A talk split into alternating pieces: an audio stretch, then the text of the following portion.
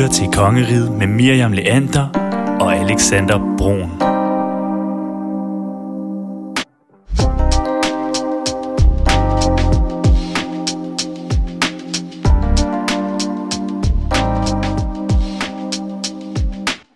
Velkommen til Kongeriget, programmet, hvor vi, Miriam og Alexander, prøver at dykke ned i en ny historie hver uge.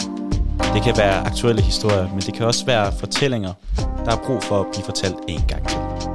Og i lyset af historien om Firehøjskolen i Vejle, der altså indførte det her øh, forbud mod at gå i crop top, og det er altså sådan en mavekort bluse, hvor man kan se et stykke bar mave. Der vil vi altså gerne dykke ned i, hvorfor at den her sag den blev så stor, som den gjorde i debatten. Det drejede sig om, at udskolingslærerteamet på Firehøjskolen, de sammen med skolelederen Bjarne Kynæb, havde besluttet, at øh, det skulle være slut med at gå i bar mave i, øh, på deres skole. Og der blev altså sendt en mail ud på Aula, hvor øh, forældrene blev henstillet til at tage en snak med deres børn om, hvad der var ordentlig påklædning på arbejde eller på en offentlig institution. Ja, men øh, efter en far til en datter på skolen, han, øh, han hørte det her, så gik han altså til medierne, og så gik det altså stærkt lige bagefter. Mange kendte og også ikke så kendte, ja, de delte øh, billeder af sig selv i, i crop top, og det blev altså til det her hashtag, det er bare maver. Samtidig kom flere skoleelever fra gymnasier og folkeskoler altså iført de her crop top for at vise deres utilfredshed med skolelederen og beslutningen, som man havde taget her på Fire Højskolen. Og øh, Miriam, jeg så også dig, at øh, du havde lagt et billede op, at du havde, du havde taget på arbejde i, i en crop top. Hvorfor gjorde du det? Jamen, øh, det gjorde jeg jo også for at vise min solidaritet med Firehøjskolen, og med især den her pige, der havde udtalt sig og stået frem og, og sagt, at hun havde følt sig forkert, mm. fordi hun havde gjort det. Og det synes jeg ikke kunne være rigtigt. At fordi man, man viser et stykke bare mave, når man går i 9. klasse, at der skulle være noget forkert i det. Mm. Og jeg synes samtidig også på en eller anden måde, at, øh, at det var en seksualisering, som nogle voksne trak ned over hovedet på nogle øh, ikke særlig gamle øh, ja. unge mennesker. Og øh, så vil jeg bare vise, at øh, jeg tager også øh, crop top på på arbejde, og det er i hvert fald ikke noget med, at man ikke kan, kan møde op på mit arbejde på den mm. måde. Og du har jo næsten svaret på det. Jeg bliver nødt til at stille et banalt spørgsmål. Følte du dig forkert, da du havde den her crop top på? Nej, det gjorde jeg ikke. Øhm, og jeg har altså gået med bar mave i mange år, også i folkeskolen og også i gymnasiet. Mm. Men, men hvad med dig, Alexander? Synes du egentlig, at man godt kan tage bar mave på arbejde? Vil du kunne komme her på arbejde i bar mave? Altså, lige nu havde jeg jo ikke selv valgt at gøre det. Og øh, jeg tror også, der er mange, der siger, jamen det handler også om, at man ikke kan gå i shorts og sådan noget på arbejde. I min egen overbevisning kunne jeg aldrig selv finde på at komme i shorts på arbejde, fordi rigtigt? jeg går generelt bare ikke i shorts. Men oh, okay. jeg, kan, jeg synes, det er helt fair, at folk har lyst til det. Mm. Det skal ikke være et problem for mig, hvad folk har på. Og øh, med det kan man, tror jeg også, at øh, de kære lytter derude nærmest alle alle kan høre, hvad vi tænker om det her, Miriam. Og øh, jeg tror også, at det blev en, en holdning, de fleste danskere faktisk har taget til sig, fordi allerede nu, så kan vi jo se, at øh, den her beslutning fra skolen er mm. blevet trykket tilbage. Mm. Simpelthen øh, ovenpå hele den her, øh, kan vi kalde det en shitstorm? Det synes jeg godt, vi det kan. Det synes jeg godt, vi kan Men måske det. også en kærlighedsstorm af, af folk, der gerne vil bakke op om øh, eleverne på Firehøjskolen i Vejle. Præcis. Men Miriam, vi skal ikke øh, stå, og at det kun er os to, der skal snakke om det her. Nej, altså vi, vi vil gerne være lidt klogere på dagens emne, end bare vi to kan stå her og blive. Så altså for at blive lidt klogere på dagens emne, der vil vi ringe til Sissel Likvings Vestjæle. Og hun er altså lærer i folkeskolen, og hun er også bestyrelsesmedlem af Everyday Sexism Project Denmark. Og vi tænker, at hun kan sætte nogle lidt bedre ord på den her shitstorm for fire højskolen, end, uh, end vi kan. Også fordi hun har været ude med et uh, Instagram-post, som, næst, som virkelig uddyber det her, hvad hun synes om det. Men det kan vi jo spørge hende lidt mere ind til. Ja, lad os gøre det.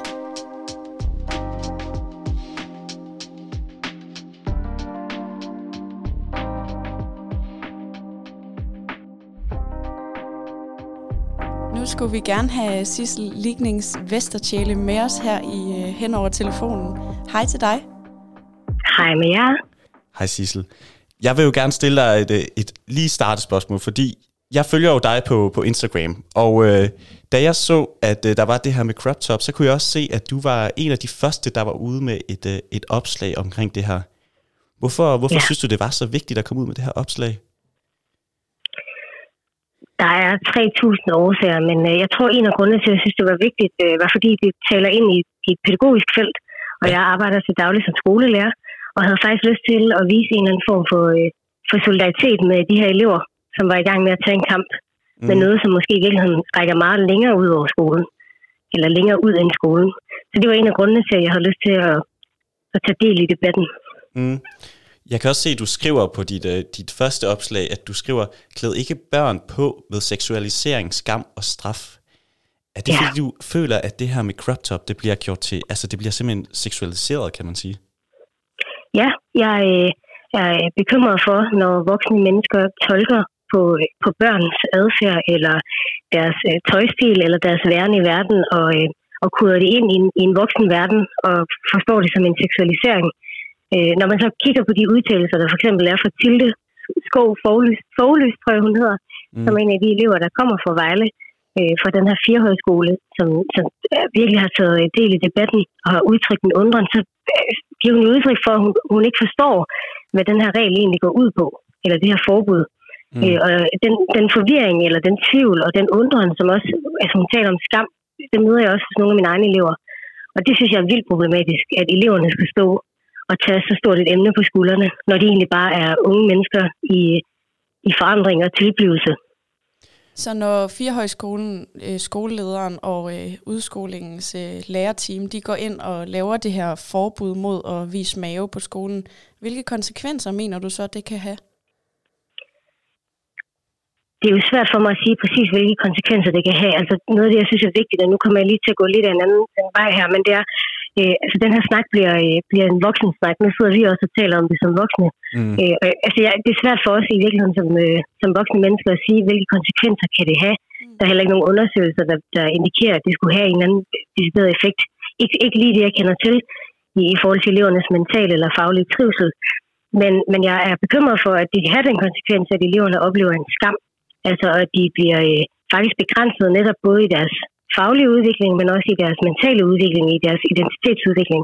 Hvis de, skal gå rundt og dække sig til og forholde sig til noget, de ikke engang, ikke engang helt forstår. Øh, og jeg tænker også, når jeg møder elever, som går helt ned på, på mellemtrinnet, altså ned omkring 4. 5. 6. klasse, mm. som ikke engang er myndige, og som er forvirrede, og som også bare er i gang med at blive, at blive mennesker og samfundsborgere, så synes jeg virkelig, at vi har et problem. Og Sisse, du sagde jo selv, du er, du er selv, øh, selv lærer, men ja. Jeg ved ikke, er du, øh, er du også forældre? Ja, det er jeg faktisk også. Ja. Hvordan, hvordan vil du reagere, hvis du selv fik det at vide, det var på det her på dit, øh, på dit barns skole? Uha, jamen altså, øh, jeg er selvfølgelig lidt biased af, at jeg sidder også som bestyrelsesmedlem i Everyday Sexism Project, så det taler også ind i alt det, jeg synes, vi skal tale meget mere om. Jeg vil synes, det var et problem, at, at der blev truffet nogle beslutninger, som ikke engang rigtigt involverer forældrene. Altså, jeg kunne læse mig til, at, at Tildes far der var heller ikke rigtig blevet involveret. Og det synes jeg også er et problem, når folkeskolen i virkeligheden er et pædagogisk samarbejde mellem forældre og øh, skole, at man så træffer nogle beslutninger hen over hovedet på dem, det vedrører. Altså, det synes jeg er et kæmpe problem. Altså, vi må simpelthen få, mere, øh, få flere mavepuser og mere medbestemmelse til eleverne. Og nu går jeg sådan helt øh, næsten en juridisk vej at sige, at vi har den her øh, formålsparagraf, folkeskolens formålsparagraf, som virkelig sigter efter, at eleverne skal tages med ind i undervisning og ind i uddannelse generelt. De skal have medbestemmelse, de skal hjælpes til at blive øh, samfundsborgere. Men hvis vi ikke gider høre på, hvad de siger, men vi bare laver beslutninger og træffer beslutninger hen over hovedet på dem, hvor er vi så i dannelse? Altså, det synes jeg virkelig øh, er, er nødvendigt at spørge sig selv. Det spørgsmål, hvad er det for en skole, vi vil have i Danmark og i verden? Og jeg tror også, fordi man, man ser jo faktisk øh, flere steder, måske overhovedet ikke i folkeskolen, men måske mere privatskoler, man ser det her med, at, øh, at der er dresscode rundt omkring. Det ser man jo ikke så Ja. meget i, i Danmark.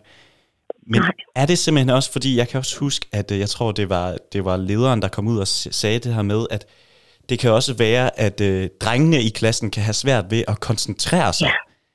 Og, Ja. og at, hvad, er det, hvad tænker du om den udtalelse? Kan jeg næsten spørge dig om. Jamen, jeg er helt vildt glad for, at du lige nævner den. Det er fordi, jeg sagde i starten, der var 3.000 årsager til, at jeg synes, det her er problematisk. En af grundene er også den der forståelse af, at drenge, som går i udskoling, er nogle hormonforstyrrede dyr, tror jeg, jeg har skrevet et eller andet sted, Mm. mm. som ikke kan finde ud af at være i undervisning. Altså, hvad er det for en reducering?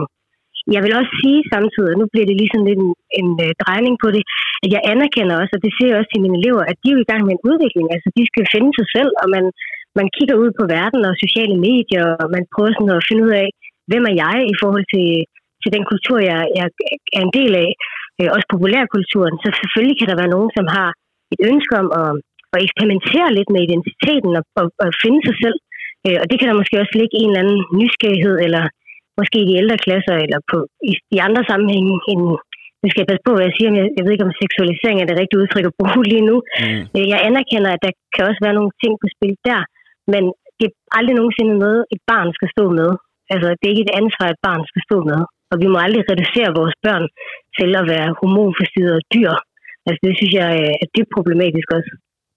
Er der så øhm, forskel på, når man taler folkeskoleelever, eller når man eksempelvis taler efterskoleelever eller gymnasieelever? For man så jo også øh, mange gymnasier og hele efterskoler fotografere sig selv i, i crop tops og tage del i den her debat. Er det noget andet, når, når eleverne er lidt ældre?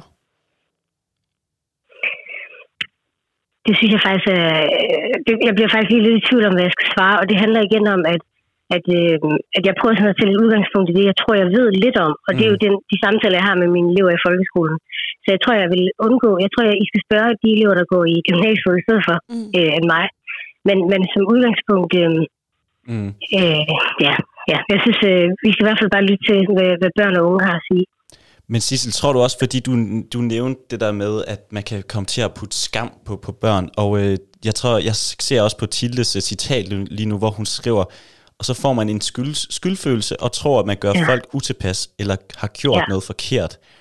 Og ja. er det også det, vi ser i samfundet? Vi har blandt andet også set et, et maskeringsforbud, og nu tager jeg den lidt længere op. Men mm. er det også et problem, at vi, vi, gør, vi viser børn, at der er folk, der bestemmer, hvad man skal gå i, og man ikke kan, kan være, hvem man, hvem man har lyst til?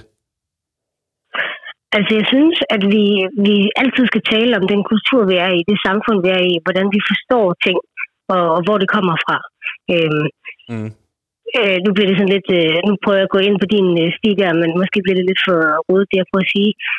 Jeg synes, at, det, at generelt, når man forsøger at pålægge børn og generelt samfundsborgere en eller anden form for skam, altså nu nævnte du det med, med skæringsforbud, jeg tænker også bare på ja, tørklæder og på, altså der er hele tiden den her snak ja. om, ja, om mm. hvad, hvad må vi, hvordan må vi klæde os. Altså det her er jo ikke bare noget, der eksisterer ude i de danske folkeskoler lige nu i Vejle. Mm. Det eksisterer i hele verden.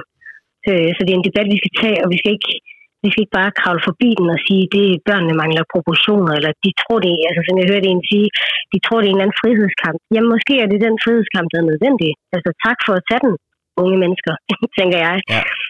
ja. Så det tæller jo ind i, i mange, man kan sige, intersektionelle områder, ikke? Altså, øh, og vi kan tage en, en større global snak, og det er det, jeg vil agitere for, at vi skal gøre. Altså nu kommer jeg fra Indien oprindeligt, og når jeg har været i Indien, ikke, så hedder det jo, at du skal dække dine ankler til, og du skal dække dit bryst til, men maven den er altså tydelig i mange af de her øh, indiske klæder. Mm. Så på den måde kan man sige, at det er fuldstændig forskelligt, hvordan tingene forstås i hele verden, og det er den snak, vi skal have. Ikke snakken om, at det er forkert at se ud, som man nu gør, faktisk. Så nu kalder du faktisk sagen en frihedskamp. Handler det i virkeligheden øh, ikke så meget om bare mave, men, men mere generelt om, om det der med, at, at den personlige frihed for de her elever, de, den er blevet krænket? Ja, i en eller anden forstand. Hmm, jeg tænker over det, du siger. Jeg synes, der er en eller anden form for personlig frihed, som ikke hænger sammen med, øh, med, med den måde, vi gerne vil drive folkeskole på.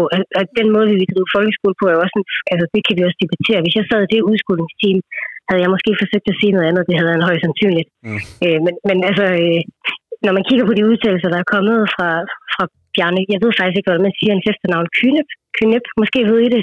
Ja, jeg, Hvordan? siger, jeg siger Kynep, jeg ved det ikke. Kynep, Bjarne K. ja. Bjarne K, ja. Øh, altså, så siger han på et tidspunkt, at vi går heller ikke på arbejde i, i shorts og bare mave. Altså, det gør, er der, der er mange, der gør. Der er mange, der går i, på arbejde i shorts, for eksempel. Mm. Altså, igen er det noget med, at der bliver fundet på nogle citater, som lige passer ind i noget, der måske bliver sådan en, en eller anden form for tildækning af noget, der ikke bare er maveskin, men også er den måde, vi forstår køn og kroppe på i vores samfund. Vi har rigtig mange elever, der efterspørger mere seksualundervisning. Ja. Og det handler altså ikke bare om penetration, men det handler jo også om, hvordan vi er i verden med vores kroppe, og hvad vi forstår, og hvad vi ser ude på de der sociale medier osv. osv. Så hvorfor har vi ikke mere fokus på det, mm. i stedet for at vi skynder os at dække børnene til? Jeg synes ikke, de skal tage den kamp for os voksne. Det må sgu være vores ansvar. Og Sissel, hvordan er det med, kan du mærke det i, øh, i, øh, i, din, i din klasse, at den her, du sagde, nævnte selv med seksualundervisning, det er noget, vi ser flere, flere steder, både i folkeskolen, men vi ser det også i gymnasierne. Er der simpelthen ikke nok fokus på den her, den, man kan sige, seksualundervisning i, øh, i folkeskolerne, generelt i, i uddannelsessystemet i Danmark? Nej, jeg synes, at, øh, at der mangler noget. Og igen kommer jeg til at tale ind i noget, som egentlig ikke er mig, der skal udtale mig om igen. Det er jo egentlig eleverne. Men mm. jeg har, har været lidt optaget af det, og kunne se, at der har været nogle forskellige undersøgelser, der tyder på, at der virkelig er en efterspørgsel på en forbedret og opdateret seksualundervisning, øh, særligt i gymnasierne. Mm. Og der er også en, jeg kan også mærke det blandt mange af mine elever, der er en efterspørgsel på, at vi taler om kroppe og køn og samtykke og den kultur, vi er i. Altså, det, det synes jeg bare, vi skal lytte til. Og seksualundervisning er netop ikke bare penetration. Det er jo også, at vi kigger på, hvordan vi kigger på kroppe og kultur mm. i samfundet. Ja. Så det hænger måske lidt sammen, det hele, det her. Kan man sige det? Ja, jeg synes, det er et større dannelsespørgsmål i virkeligheden. Altså, hvordan, og, og hvordan driver vi uddannelse, og hvad ønsker vi egentlig? Altså, vi, vi ønsker jo forhåbentlig nogle elever, som kommer ud i verden og ikke skammer sig, mm. og som oplever, at de også har noget at sige, eller at de kan blive hørt, når de har noget at sige. Kan vi lige gå tilbage og lige dvæle et øjeblik ved den udtalelse, som, øh, som skolelederen Bjarne Kynøb, han, øh, han udtalte, øh, da han blev spurgt ind til, hvorfor de havde øh, lavede det her forbud på skolen, hvor han øh, eksempelvis sagde, at, at det, det kunne være, at forældrene skulle tage en snak med deres børn om, øh, hvordan man skal klæde sig på en offentlig institution eller på en arbejdsplads. Og, og nok med den henvisning til, at, at du møder nok ikke op på et øh, kontor i en virksomhed med bare mave. Ja. Øh, hvad, hvad mener du er problematisk ved lige præcis den der udtalelse? Øh, der er noget dikterende i den udtalelse. Øh, mm jeg, jeg står lige og tænker, altså, øh, gå hjem og tale med jeres børn om, hvordan de er forkerte, ja. eller hvad de ikke må gøre. Mm. I stedet for, gå hjem, jeg kommer til at gentage mig selv, men gå hjem og tale med jeres børn om, hvordan de forstår de her ting. Mm. Altså, øh, det lyder mest som, som noget, der lige er blevet drøftet i det pågældende udskolingsteam, og sådan er alle lærer jo heller ikke. Øh, og så, altså, der er jo ikke engang en involvering. Jeg synes, det er problematisk igen, at der ikke er en interesse for at forstå elevernes perspektiver, og faktisk heller ikke forældrene, fordi hele skoleverdenen, eller alt det, det pædagogiske, institutionelle liv, skal jo være et samarbejde. Øh, så jeg ville som forældre også synes, det var underligt at få at vide, at jeg skulle gå hjem og tage en snak om et eller andet, som, altså, ja, mm. jeg ved det ikke. Jeg ved ikke engang, hvordan jeg skal sætte ord på det. jeg ved det ikke engang. Nej, det er også i orden. Sissel, må jeg prøve at trække den tilbage lidt, den der seksuelle ja. undervisning, fordi at øh, mm. jeg kan selv huske, da, da vi fik, uh, Miriam og jeg gik i folkeskoleklasse sammen i seksualundervisning, mm. hvor der tilbage ja. i ja. 8. og 9. klasse var i 12-13 måske, årstallet. Ja. Og, øhm, og det der med, at man lærte ligesom, hvad der var rigtigt, og hvad der var sådan, hvordan man gjorde, og hvordan man ikke gjorde. Og jeg synes ja. faktisk mest, vi piger, vi lærte, hvordan vi ikke skulle blive gravide. Præcis. Og ja. det er nemlig det. Og jeg tror også, at, øh, at det her, igen med de her crop top, der får man sat den her om, sådan gør man, og det er forkert, hvis du, mm. hvis du har sådan en på. Og jeg, jeg ved ikke, om vi kan tage den fuldstændig til at tage den samme sted hen i den her seksuelle undervisning. Jeg mindes bare, at jeg følte, det var ligesom, det er forkert, hvis du gør sådan her, og det er rigtigt, hvis du ja. gør sådan her. Og, og jeg, hvis, ved du, hvor jeg vil hen af? Kan du, altså, ja. Nej, jeg, undskyld, jeg, vil bare, jeg fik bare lyst til at spørge dig, hvad, hvad du så for eksempel hørte, fordi at, jamen, jeg kan jo godt genkende det, du, det, du siger, mm. men jeg bliver bare nysgerrig på, hvad, hvad du så har fået at vide, Alexander, i din seksuelle undervisning. Hvad, hvad skulle du ikke gøre, eller hvad skulle du gøre? Jamen, jeg, kunne, jeg vil nærmest indrømme, det er nærmest det eneste, vi lærte, det var, hvordan øh, man skulle tage et øh, kondom på, jo.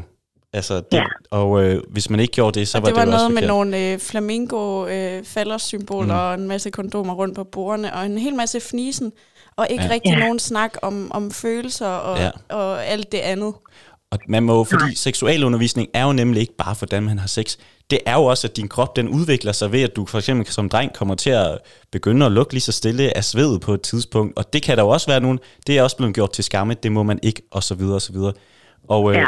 jeg tror også, det er derfor, jeg, at den her, den her crop top historie har fået så meget opmærksomhed, fordi det kan trækkes tilbage til så mange ting, hvis, det, hvis du... Ja, og det også kan Øh, muligvis altså, være med til at sætte fokus på, at seksualundervisning ikke kun er øh, menstruation og kondomer, ja. men at det også er alt det andet, der sker. Og måske at seksualundervisning i virkeligheden fremover forhåbentlig kan blive et rum for, at man taler om alle de ting, man ikke kan tale om i de andre timer. Mm.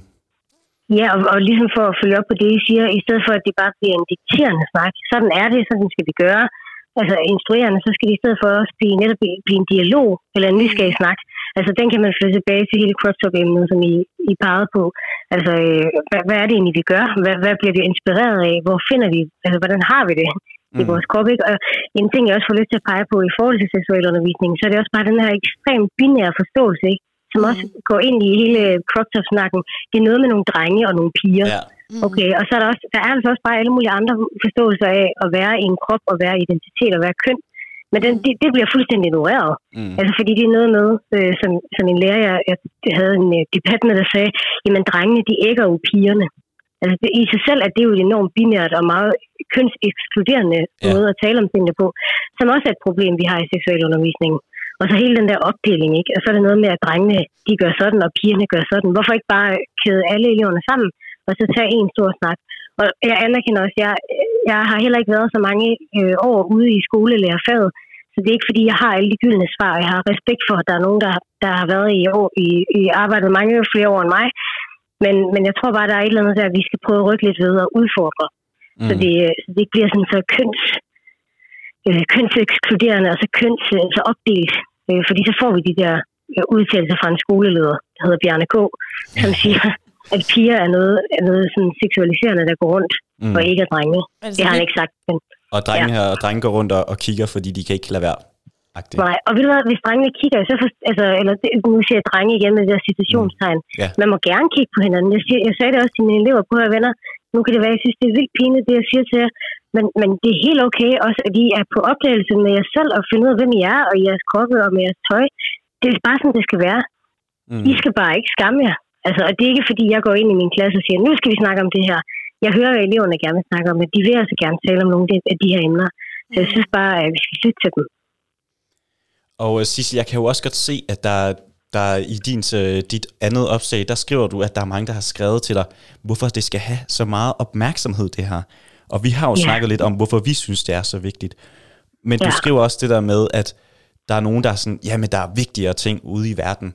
Men er det her, det er noget, der måske bunder dybere, og det er også derfor, du føler, at det skal have så meget opmærksomhed, som det, som det får lige nu, og som i hvert fald har fået de seneste par uger?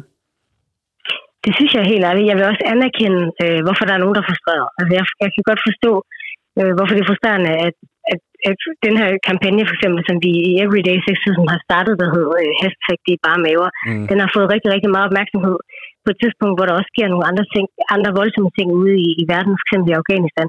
Jeg kan godt forstå den frustration, man kan opleve, hvis man, øh, hvis man virkelig har, øh, har Afghanistan inde på livet. Men jeg øh, vil bare til enhver tid argumentere for, at vi kan godt tage alle de her debatter, og de, de spænder sig jo ind i hinanden og bliver relevante i forskellige globale sammenhænge også. Altså, jeg er sikker på, at, at det hele kan godt sameksistere. Altså, og min overordnede pointe er jo igen, vi kan godt tale om det hele. Ikke? Jeg gik fra en af mine klasser til den næste, og i den ene klasse var der en, der rækkede hånden op, lige da jeg kom ind og sagde, Sissel, kan vi ikke tale om det der med de der crop tops? Videre til næste klasse, og så er der en, der siger, Sissel, og vi skal til historie, Sissel, kan vi godt tale om Afghanistan? Vil du ikke fortælle om det? Mm. Så eleverne vil jo gerne tale om det hele. Øh, og det der med, at eleverne har mistet proportioner, og nu citerer jeg ud fra noget af det, jeg har hørt, eller nogen har sagt til mig, og at det er, de kæmper det, som om det er en frihedskamp. Jeg synes, det er for fedt. Altså, hvad fanden lavede jeg? Undskyld, jeg bander i radio, men hvad, hvad lavede jeg, da jeg gik i 9. Jeg var altså ikke så badass. Nej. Altså, at der er nogle elever, der har lyst til at stille sig op og kæmpe for klimaet. Der er nogle elever, der har lyst til at stille sig op og kæmpe for crop tops. Hvad end det er. Fedt. Lad os høre, hvad I har på hjertet. Altså, Mm. det synes jeg, vi må anerkende det. Og er det også bare et tegn på, at øh, ungdommen, man skal simpelthen lade være med at undervurdere ungdommen, når vi ser, hvor meget ansvar de tager omkring sådan noget her også? Altså, at, at den bare har udviklet sig helt vanvittigt meget de seneste, jamen lad os sige, 10 år især. Måske, jeg ved ikke, om det, det kan være, at du ved meget mere om det, men måske med sådan noget med sociale mediers indtræden, også i deres hverdag og, og så videre. Jamen altså, jeg tror, jo, helt sikkert. Altså igen, nu nævner jeg øh, mine øh, dejlige elever derude. Mm. Altså jeg er helt uh, chokeret over, hvor meget de ved i en meget ung alder, ikke? hvor meget de kender til forskellige ting. Og når jeg spørger dem, hvor- hvordan ved I alt det her om identitet og køn, altså de er ikke særlig gamle, før de har en meget stærk forståelse af nogle begreber. Mm. Og, og når jeg så spørger dem, så de har jo søgt noget viden, og de er optaget af det. Og det, der er fedt ved det, er, at så kan vi som for eksempel uddannelsesinstitution, vi kan gå ind og tage fat i det og gøre dem stærkere, og give dem muligheden for at lære at argumentere, stille dem nogle udfordrende spørgsmål, hjælpe dem på vej. Altså det er jo en gave for, for undervisere at kunne, kunne gøre det. Jeg vil også bare lige sige en ting, som nu nævnte I det her med seksualundervisning. Da jeg læste til lærer tilbage i det var så i 2013, hvor I var på vej ud af folkeskolen, var det ikke rigtigt? Jo, det var sikkert der. Jo. ja, lige præcis. Altså, øh, så kan det være, at jeg har mødt jer ude i en eller anden praktik. Altså, seksualundervisning, det var godt nok ikke noget, der blev nævnt nogensinde på, Mm. på Aarhus. Undskyld, jeg var et fint studiested, men hvorfor var det ikke mere obligatorisk, at vi talte om det? Mm. Altså, at talte om, om kroppe og kultur på den måde. Der var lidt dannelsesfag og sådan noget.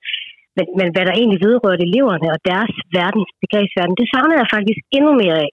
Ja. Det kunne man også, altså det er det, jeg mener, i stedet for at skille eleverne ud for deres tøj, så lad os lige snakke om, hvad foregår der ude på uddannelsesinstitutionerne? Mm. Hvad lærer pædagoger? Hvad lærer lærere? Hvad lærer vi øh, gymnasielærerne?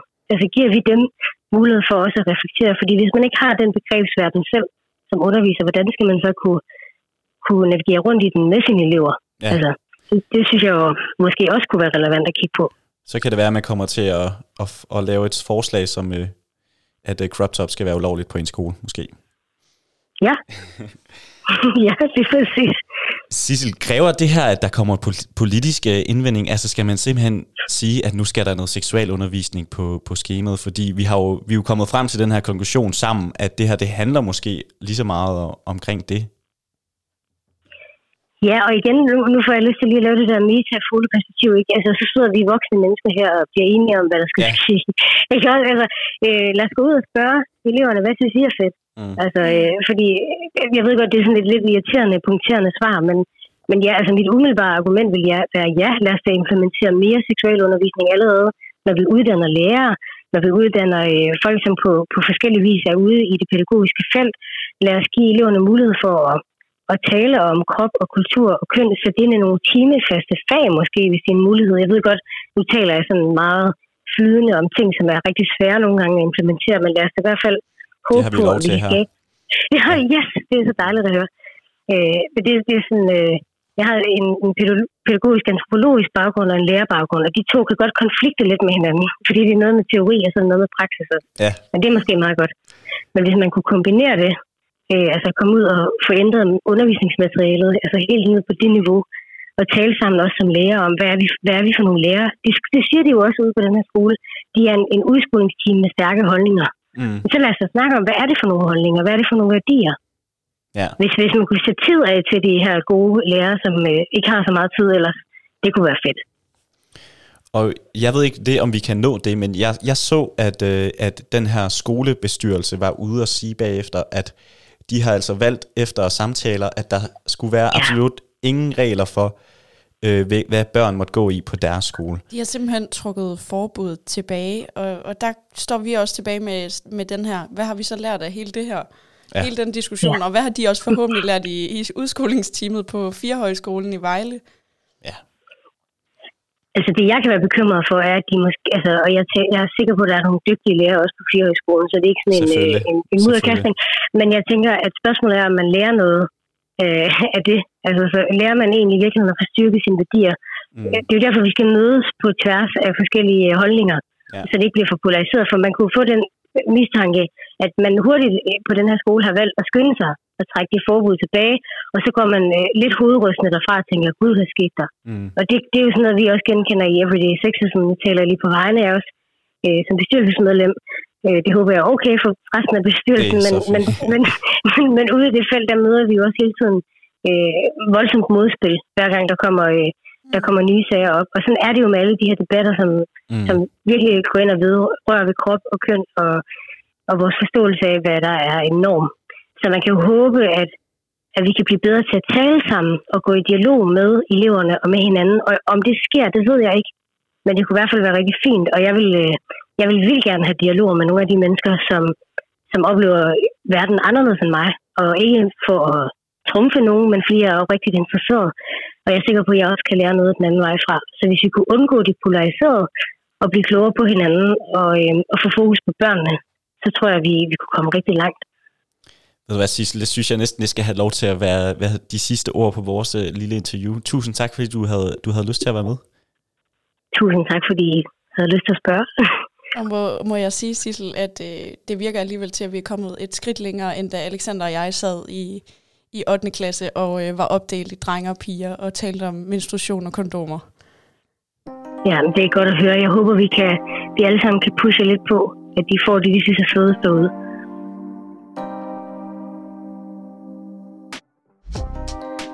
Det var dagens episode af Kongeriget hvor vi simpelthen fortalte historien om crop-toppen med hjælp fra Sissel Likings Vestertjæle.